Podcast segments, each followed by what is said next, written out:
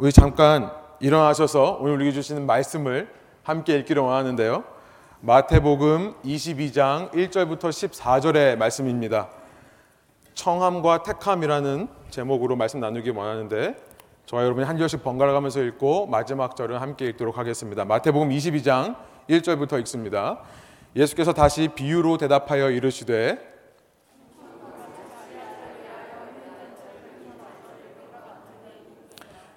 그 종들을 보내어 그 청한 사람들을 혼인잔치에 오라 하였더니 오기를 싫어하거늘 다시 다른 종들을 보내며 이르되 청한 사람들에게 이르기를 내가 오찬을 준비하되 나의 소와 살찐 짐승을 잡고 모든 것을 갖추었으니 혼인잔치에 오소서 하라 하였더니 그들이 돌아보지도 않고 한 사람은 자기 밭으로 한 사람은 자기 사업하러 가고 그 남은 자들은 종들을 잡아 모욕하고 죽이니 임금이 노하여 군대를 보내어 그 살인한 자들을 진멸하고 그 동네를 불사르고 이에 종들에게 이르되 혼인 잔치는 준비되었으나 청한 사람들은 합당하지 아니하니 내거리 길에 가서 사람을 만나는 대로 혼인 잔치에 청하여 오라 한데 종들이 길에 나가 악한 자나 선한 자나 만나는 대로 모두 데려오니 혼인 잔치에 손님들이 가득한지라. 임금이 손님들을 보러 들어올세 거기서 예복을 입지 않은 한 사람을 보고 이르되 친구여 어찌하여 예복을 입지 않고 여기 들어왔느냐 하니 그가 아무 말도 못하거늘 임금이 사환들에게 말하되 그 손발을 묶어 바깥 어두운 데에 내던지라 거기서 슬피 울며 이를 갈게 되리라 하니라 함께 읽겠습니다.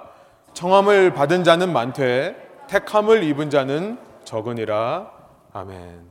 함께 앉으셔서 말씀 나누겠습니다. 이제 내일 9월 26일은요, 미국 대통령 후보 간의 처음 TV 토론이 있는 날입니다. 네, 처음 TV 토론이에요. 어, 저도 참 많이 지난 주간 동안에 관심이 있었고요. 그 어느 때보다 미디어를 보면 그 대통령 디베이트에 대한 관심이 모아지고 있는데요. 그 이유를 가만 살펴보니까 어떤 공화당의 정책과 민주당의 정책을 비교하면서 이 대통령이 됐을 때 어떤 정치적인 일들을 할 수 있는가에 대해서 깊이 알고 싶어서라기보다는요. 마치 스포츠 경기를 보는 것처럼 어떤 엔터테인먼트 어떻게 싸울까 어떤 얘기를 주고받으면서 치고받고 할까에 더 관심과 초점이 맞춰지는 것 같습니다. 아무튼 이 두 후보의 정책들을 제가 이렇게 지난 주간에 좀 신문과 또 뉴스를 통해 이렇게 비교해 보면서요. 제가 관심을 끈 것은요, 이 두 사람이 참 많은 부분에 서로 정반대의 의견을 내는 것이 참 많이 있는데요. 그 중에 하나가 뭐냐면 낙태에 관한 주제가 있다는 것에 참 흥미를 갖게 되었습니다. 어, 낙태는요, 이미 미국과 전 세계적으로 많이 행해지고 있는 일들 중에 하나입니다. 그래서 이거 가지고 토론할 것이 없을 것처럼 보여요. 실제로 이런 토론의 기회만 되면요, 늘 토론의 주제로 등장한 것 중에 하나가 뭐냐면 이 abortion, 낙태에 대한 이야기가 늘 있어 왔습니다. 미국에서는요, 오늘 하루도 3,300명이라는 아이의 목숨이 낙태로 인해 끊어집니다. 여러분, Planned Parenthood라는 단체를 아세요? Planned Parenthood? 아시는 분도 있고, 모르시는 분도 있고, Planned Parenthood, 준비된 부모, 뭐 이런 의미겠죠. 어, 사실은 어, 부모들을 위해서 부모가 될 사람들 또 부모가 된 사람들을 위해서 상담하는 단체인데요. 지금은 거의 낙태를 돕는 단체가 되다시피 했습니다. 실제로 이 플랜 패런후드를 통해서 낙태가 상당히 많이 이루어지고 있는데요. 2014년, 2015년 이 1년 동안 발표한 이 단체 annual report를 보니까 약 32만 명의 낙태를 시술했다고 되어 있어요. 32만 명이면요. 미국 전체에서 행해지는 낙태의 거의 3분의 1 수준입니다. 이 단체가 그렇게 한 단체가 그렇게 하고 있어요. 곳곳에 있죠. 이 Planned Parenthood 이름으로는 참 그럴듯합니다. 준비된 부모. 그런데요. 참 비현실적인 이름이에요. 아니 어느 부모가 부모된 준비를 완벽하게 마치고 부모가 되는 사람이 도대체 얼마나 있겠습니까? 저도 자녀를 낳아서 키워봐서 참 느끼는 거지만 남녀는요, 자식을 낳고 키워봐야 그때서야 부모가 어떤 건지를 알게 되는 법이에요. 아무튼 이렇게 낙태를 지원하는 사람들을 가리켜서 프로 초이스라고 얘기를 합니다. 이 말은 들어보셨나요? 프로 초이스. 선택을 지지한다라는 뜻이에요. 프로 초이스. 엄마의 여성의 선택을 지지하는 사람들이다. 여성은 자신의 삶을 계획되지 않은 아이를 위해서 헌신할 필요가 없다. 원하지 않는 헌신을 하는 것은 그 한 사람의 인생의 낭비다. 여성이 임신한 그 아이는 여성의 몸의 일부분이기 때문에 그 여성이 자기 몸의 일부분을 가지고 무슨 일을 하던 주위 사람들이 자꾸 뭐라고 할 일이 아니다. 라고 말하는 것이 이 프로초이스를 지지하는 사람들의 의견입니다. 여러분, 여성이 임신한 아이는요, 결코 여성의 일부가 아닙니다. 아니에요. 그 아이 자체에 뇌가 있어요. 그 아이 자체에 심장이 있습니다. 엄마의 심장을 가지고 대신 심장이 뛰는 게 아니죠. 아이 자체의 심장이 있습니다. 그 아이는요, 태어나서 12주만 되면, 18주만 되면 이 몸에 있는 모든 기관이 다 자율적으로 움직이는 아이입니다. 생명이에요. 엄마의 몸은 왜 필요합니까? 그저 그 기관에 양분을 공급하기 위해서만 필요한 거예요. 여성의 몸에 안에 있다고 해서 여성 몸의 일부분이 아닙니다. 이 아이는요, 엄마와 전혀 다른 blood type, 혈액형을 가지고 있습니다. 물론 똑같은 경우도 있지만 피 자체가 달라요. 이 아이의 DNA는요, 엄마의 DNA와 전혀 다릅니다. 이 아이의 모든 유전 정보는 그 아이만의 독특한 정보가 되는 거예요. 다만 세상에 태어나기 위해 엄마의 배가 필요할 뿐이죠. 왜 갑자기 낙태에 대해서 저렇게 얘기를 하는가 생각하시는 분들이 있으실 겁니다. 제가 이 성경을 따라가면서 설교를 하다 보니까 이 성경 본문에서 낙태에 대한 얘기를 하지 않으면 참 낙태에 대한 이야기가 어려운데요. 제가 그래서 어떻게 든지 본문과 연결시켜서 이 introduction 서론 부분에 이 낙태에 대한 얘기를 한번 하면서 여러분의 주의를 끌고자 하는 그런 의도도 있습니다만 결국은요 오늘 본문과 관련해서 이어지는 부분이 있다고 생각하기 때문에 그래요. 그것은 뭐냐면 결국 인간의 이 자기밖에 모르는 권리, 이 권리를 주장하는 모습. 저는요 인간이 이 이기적인 자기밖에 모르는 권리 주장의 끝판왕이 바로 낙태라고 생각을 합니다. 인간의 이기적인 권리 주장, 나만을 위하는 모습의 끝판왕이 낙태다. 하루 3,000명, 3,300명 이상 낙태가 되는데요. 연간 100만 명 이상이 낙태로 죽는 그 이유가 무엇인가를 조사해 보니까 낙태를 하는 이유. 강간이나 어떤 근친 상간에 의해서 원하지 않은 임신이 되었을 경우는요, 1%도 안 됩니다. 의학적인 문제가 있어서 예를 들어서 아이를 강제로 낙태시키지 않으면 산모의 건강이 엄마의 건강이 위험하기 때문에 낙태하는 경우는 전체의 6%밖에 안 됩니다. 여러분 나머지 93%는요. 컨비니언스예요.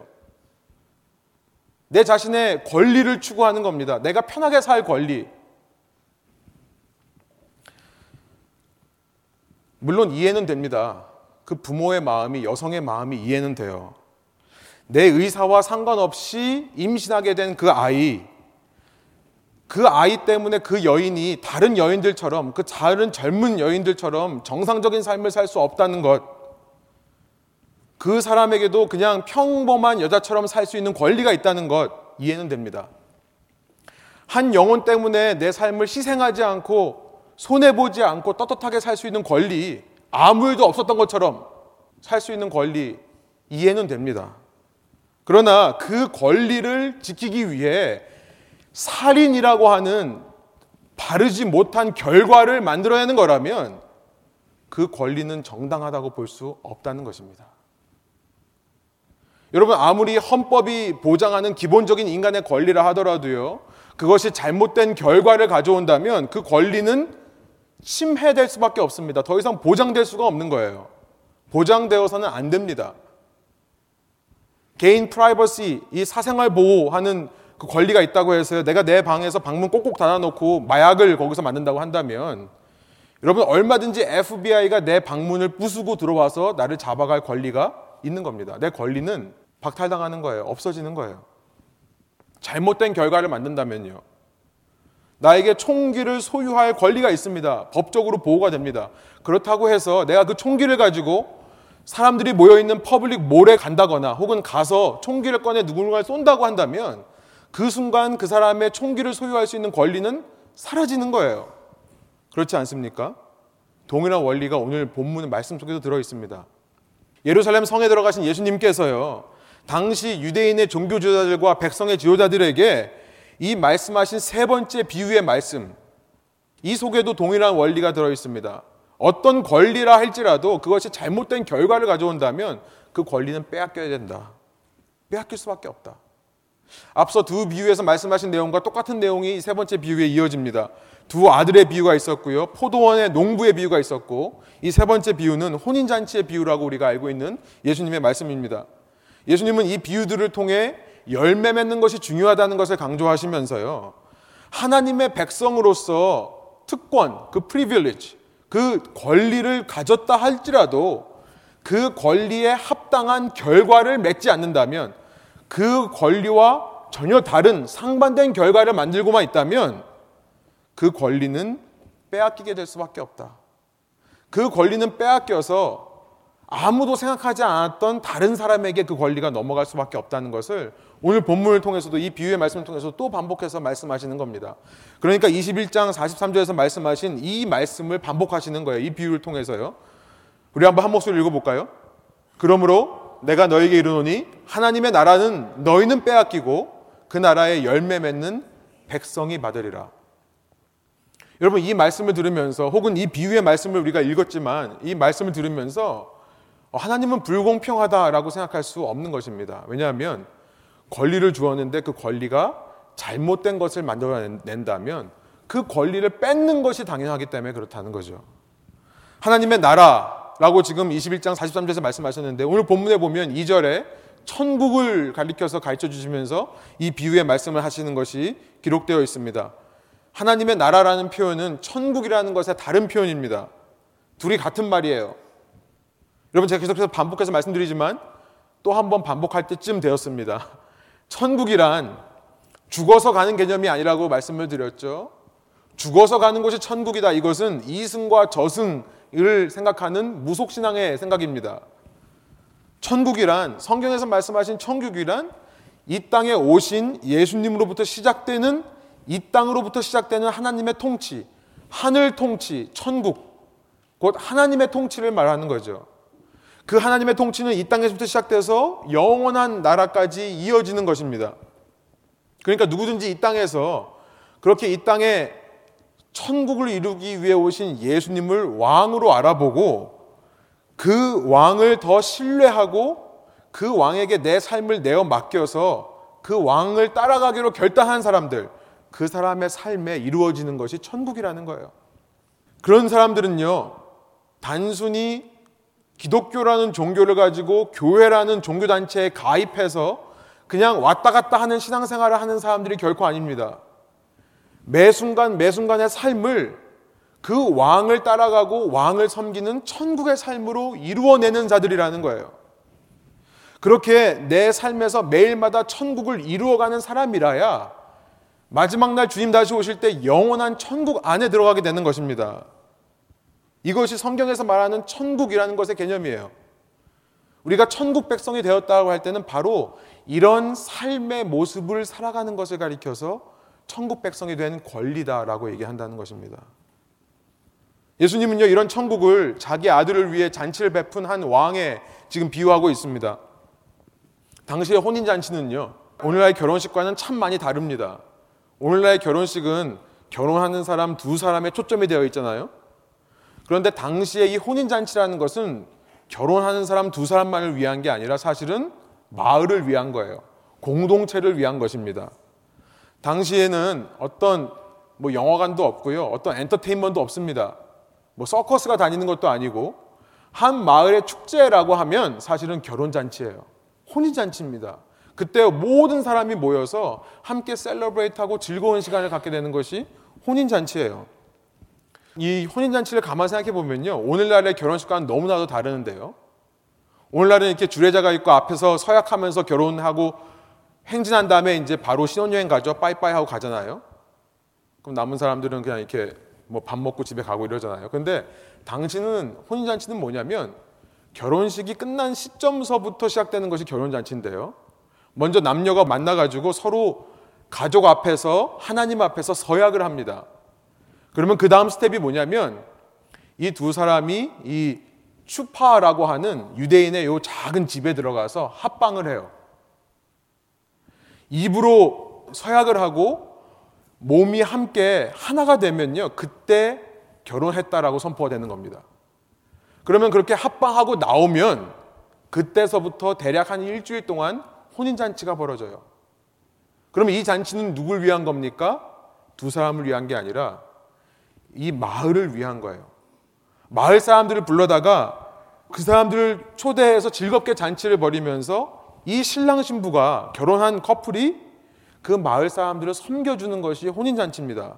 그렇기 때문에요. 하루 만에 안 끝나요. 마을 사람 전체가 오려면 일주일 정도 필요한 겁니다. 일주일 동안 잔치를 계속 열고 있는 거예요. 긴 시간 동안에 많은 사람을 초청하려고 하니까 음식이며 포도주며 많은 준비가 필요하겠죠.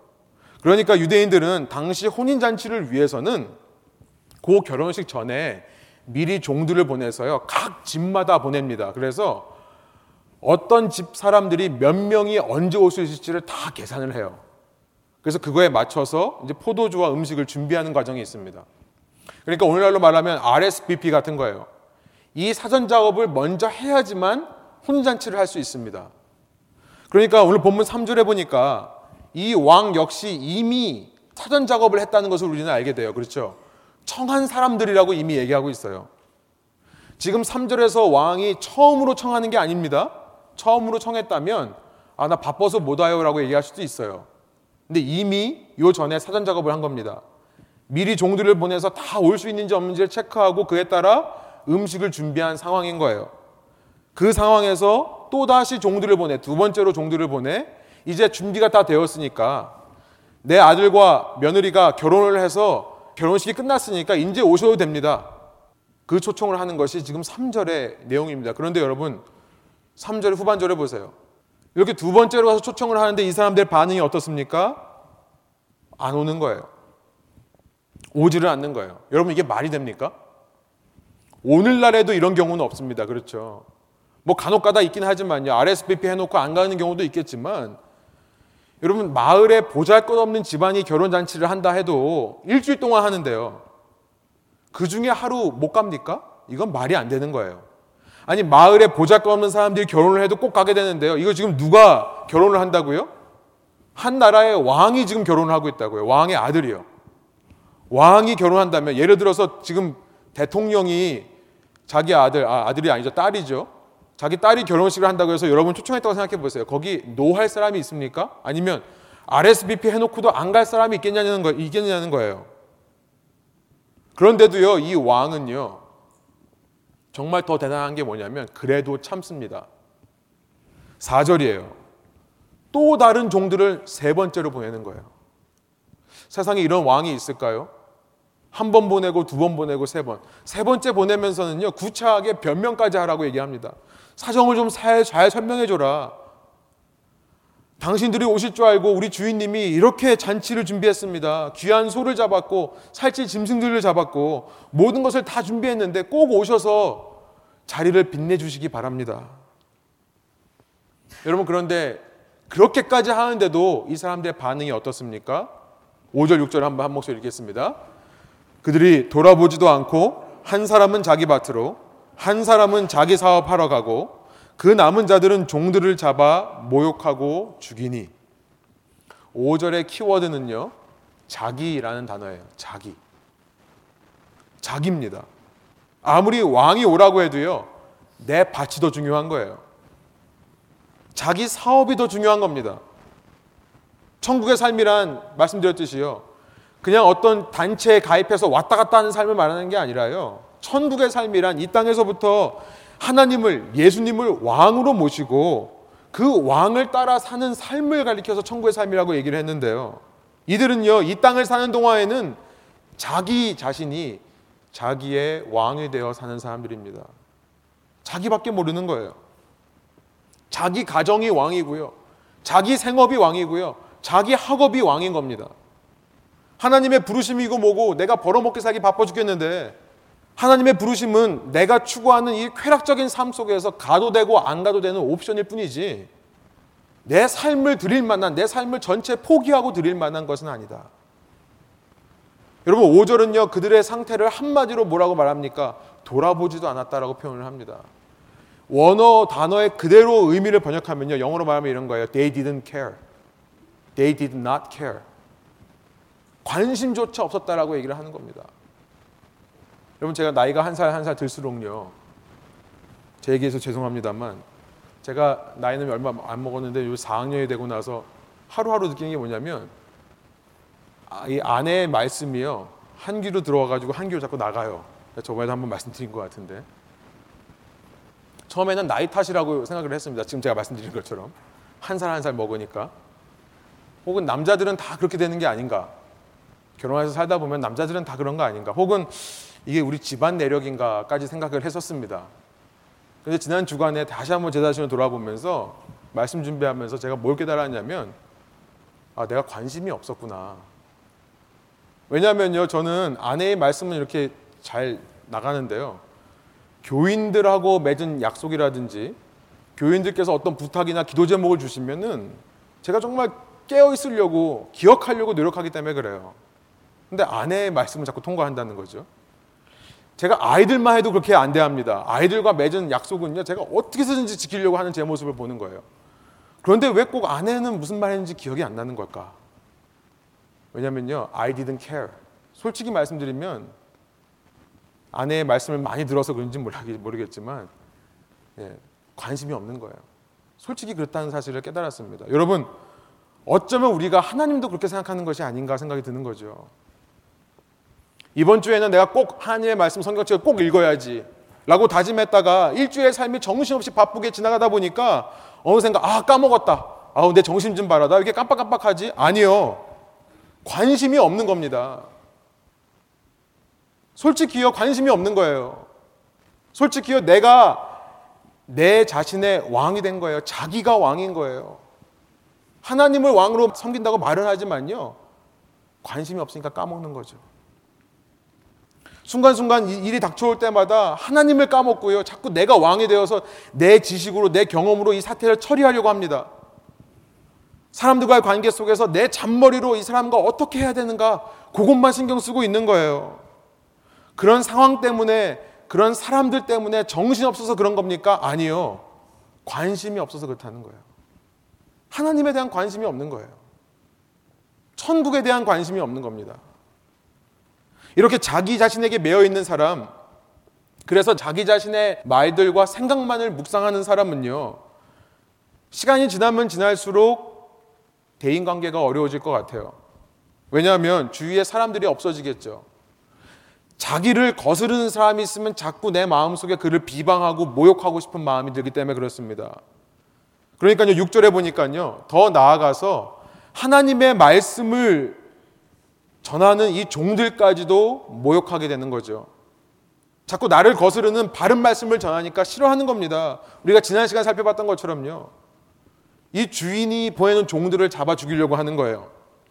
결국은 지난 시간에 살펴본 것처럼 그 포도원의 주인의 아들이 오면요. 그 아들까지도 잡아 죽이게 되는 일을 저지르게 되는 겁니다. 여러분, 이런 사람들 권리를 줬는데도 그 권리를 가지고 잘못된 결과를 만들어내는 사람들에게 그 권리를 빼앗는 것이 당연하다는 것입니다. 그래서 8절, 9절 이런 말씀을 해요. 우리 한번 한 목소리 읽어볼게요.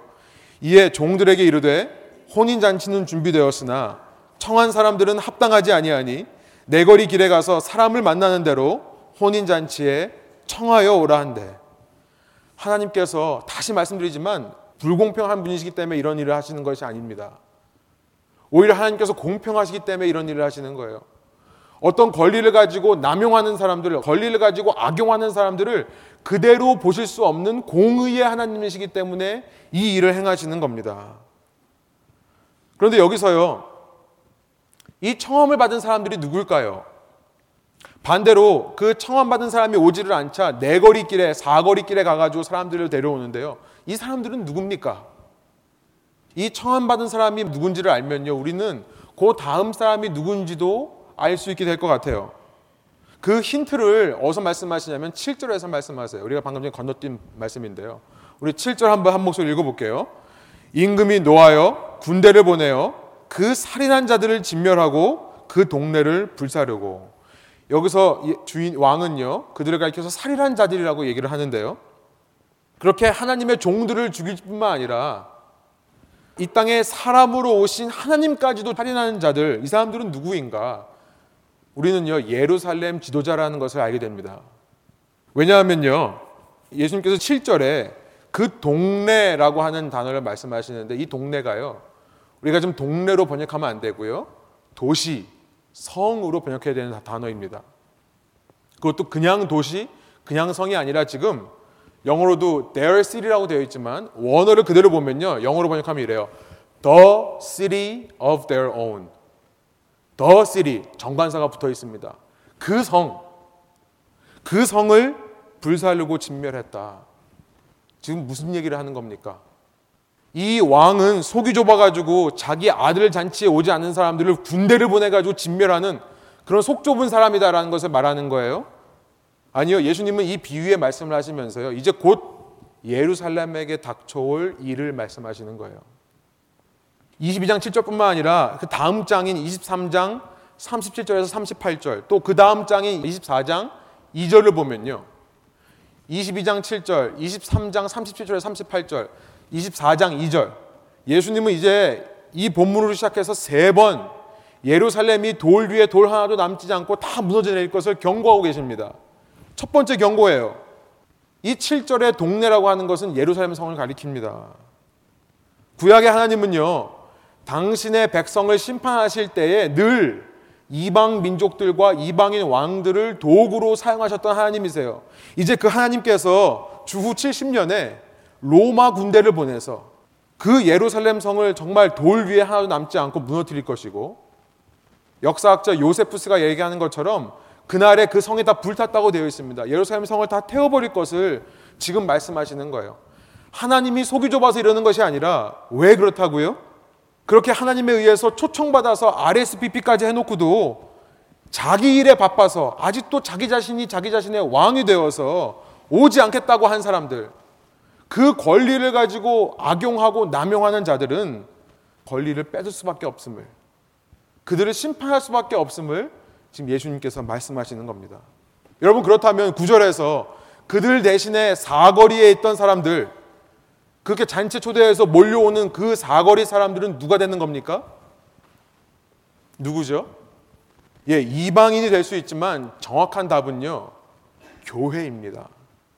교회예요.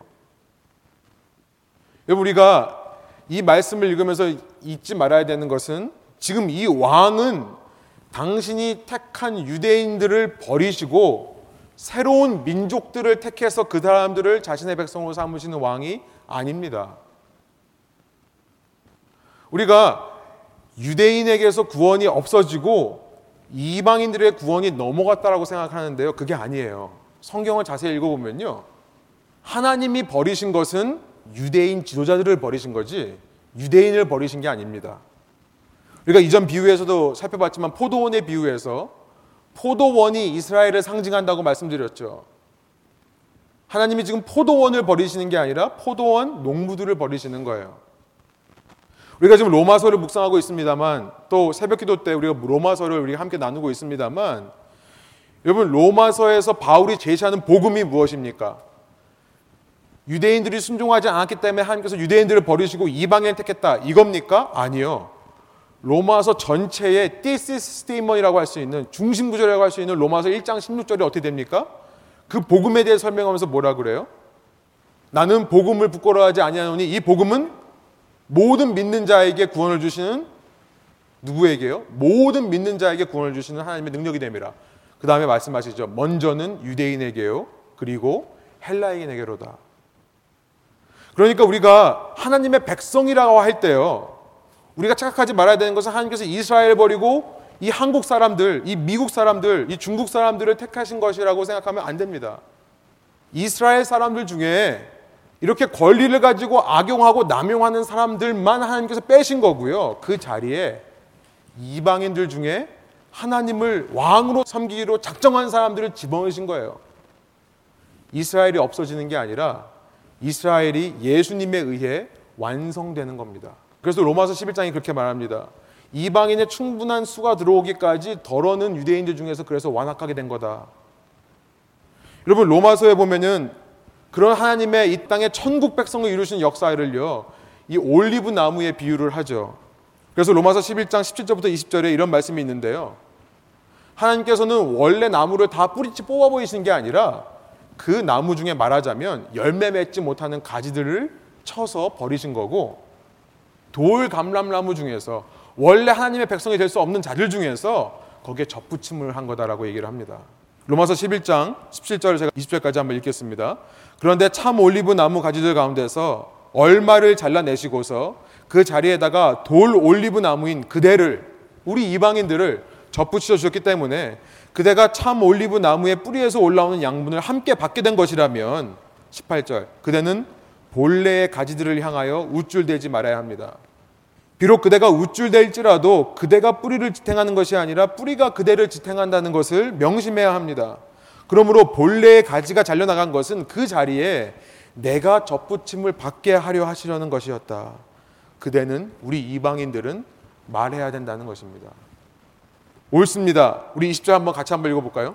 옳습니다. 그 가지들이 잘린 것은 믿지 않은 탓이고 그대가 그 자리에 붙어 있는 것은 믿었기 때문입니다. 그러니 교만한 마음을 품지 말고 도리어 두려워하십시오. 여러분 이방인인 우리가요 하나님의 백성이 되었다고 할 때는 우리가 바로 이 이런 모습으로 이런 사건을 통해 이런 계기로 우리가 하나님 백성이 되었다는 것을 잊지 말아야 하는 것입니다. 하나님께서는요 이제 유대인들을 버리셨고 이제 한국 사람을 택하셨다. 뭐 중국 사람을 택하셨다. 미국인들을 택하셨다. 그래서 이제는 중국인, 미국인들이 하나님의 백성이고 한국 사람들이 하나님의 쓰시는 백성이고 이 백성들이 복음을 들고 다시 예루살렘으로 돌아가서 예루살렘을 복음화시켜야 된다. 여러분 이것을 말씀하시는 게 아니라요. 한국인들이나 중국인이나 미국인들이나 이방인들은 예수 그리스도를 통해 구약서부터 시작된 그 이스라엘의 족보에 접붙임을 받게 된 것이다. 그래서 로마서 11장 26절에 가보면요.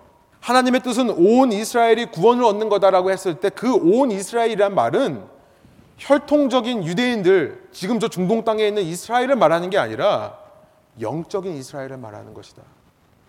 아브라함서부터 시작된 그 믿음의 가문, 그 믿음의 가문에 영적으로 접붙임을 받아 들어간 우리까지를 다 합쳐서 영적인 이스라엘이라고 하는 거고 여러분 그 영적인 이스라엘을 다른 말로 교회라고 하는 것입니다. 그러니까 우리가 교회 교인이고 우리가 교회다라고 얘기할 때는요. 이제 우리가 그 하나님의 백성의 비인 자리를 채우는 새 시대 새 백성이 되었다라는 것을 선포하는 말입니다. 단순히 우리가 교회라는 종교 조직, 기독교라는 종교를 우리가 믿고 거기 다니는 사람들이라고 말하는 것이 아니라는 거예요.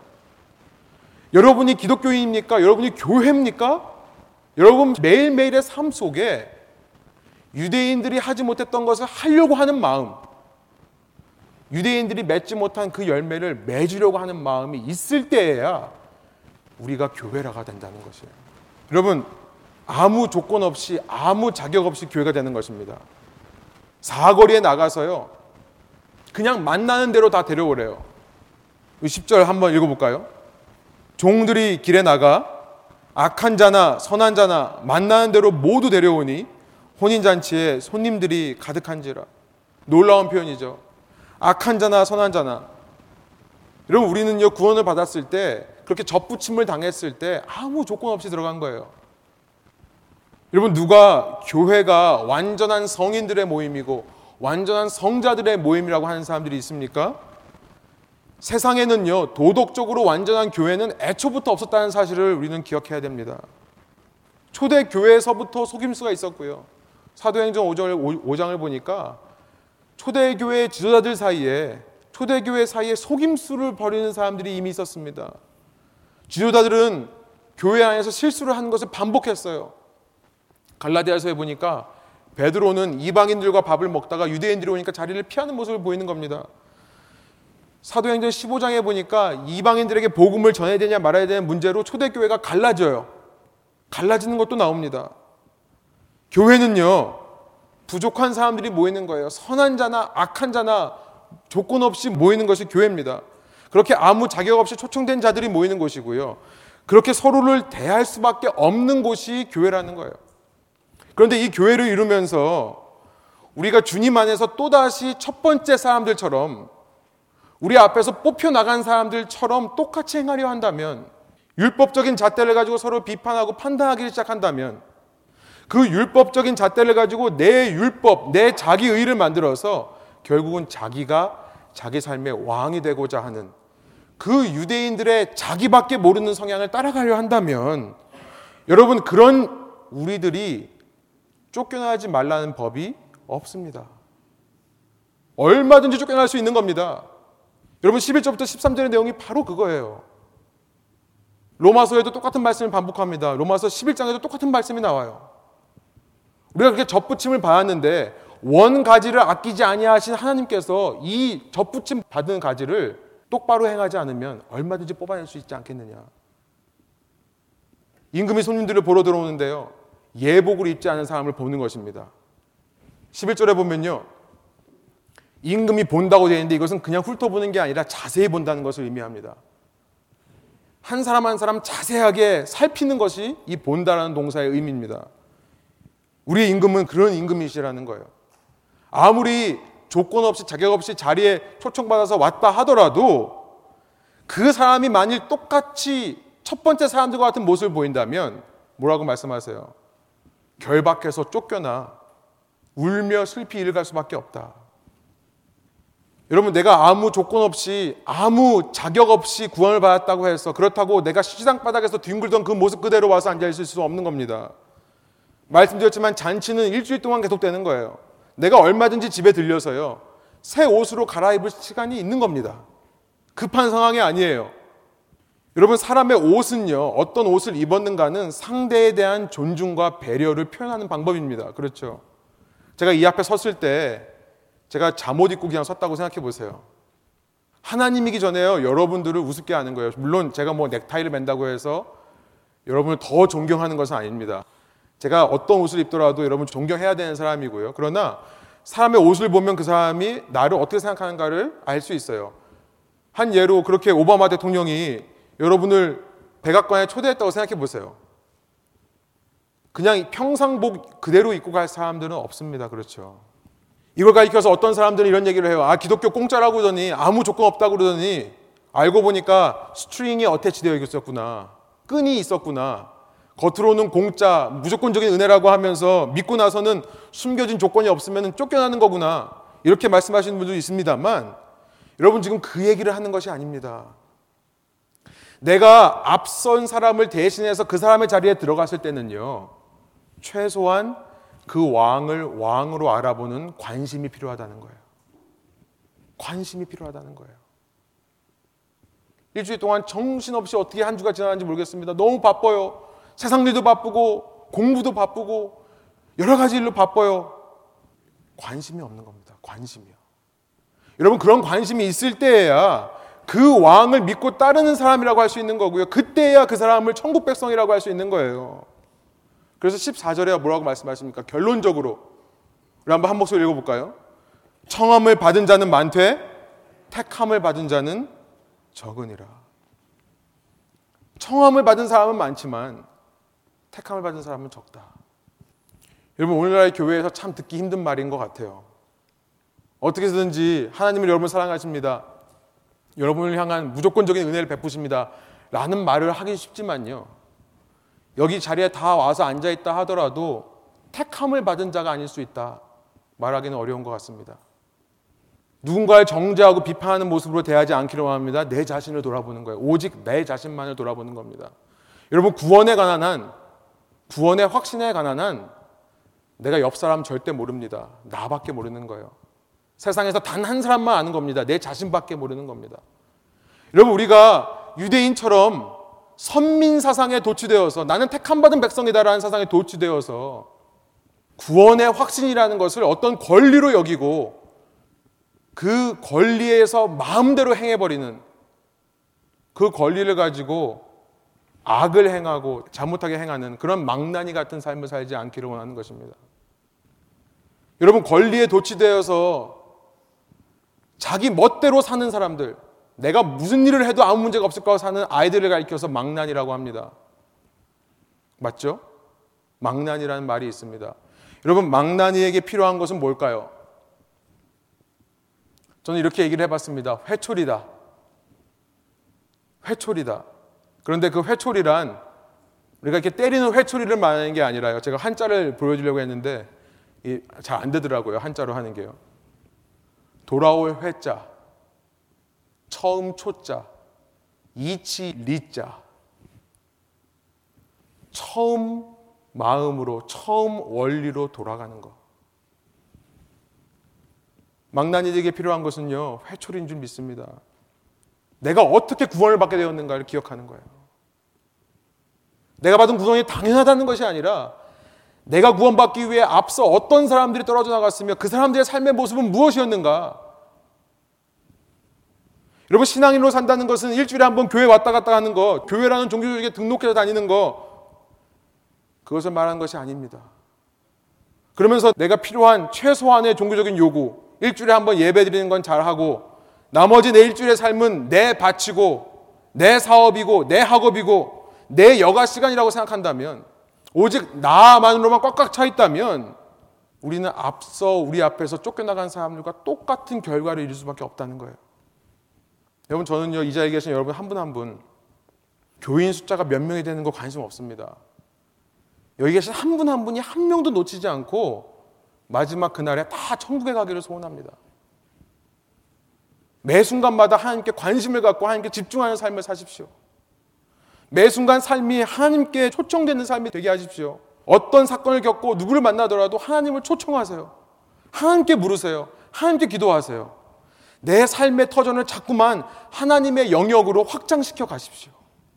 그것이 천국의 삶이고 그것이 천국 백성의 삶의 모습이라는 것을 이 시간 깨닫는 저와 여러분 되기를 원합니다. 내가 어떻게 구원을 받았는가를 잊지 마십시오. 내가 구원의 확신이 있다고 할 때 그 확신은 도대체 무엇에 근거한 것입니까? 돌아보십시오. 내 구원의 확신이 유대인의 선민 사상과 어떻게 다릅니까? 돌아보시기 원합니다.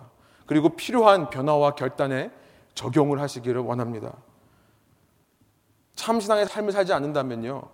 비록 청함은 받았지만 택함을 받지는 못할 것임을 깨닫고 다시 한번 믿음으로 반응하시는 저와 여러분 되기를 소원합니다. 여러분, 예수님께서 초청하시는 곳은요, 잔치예요.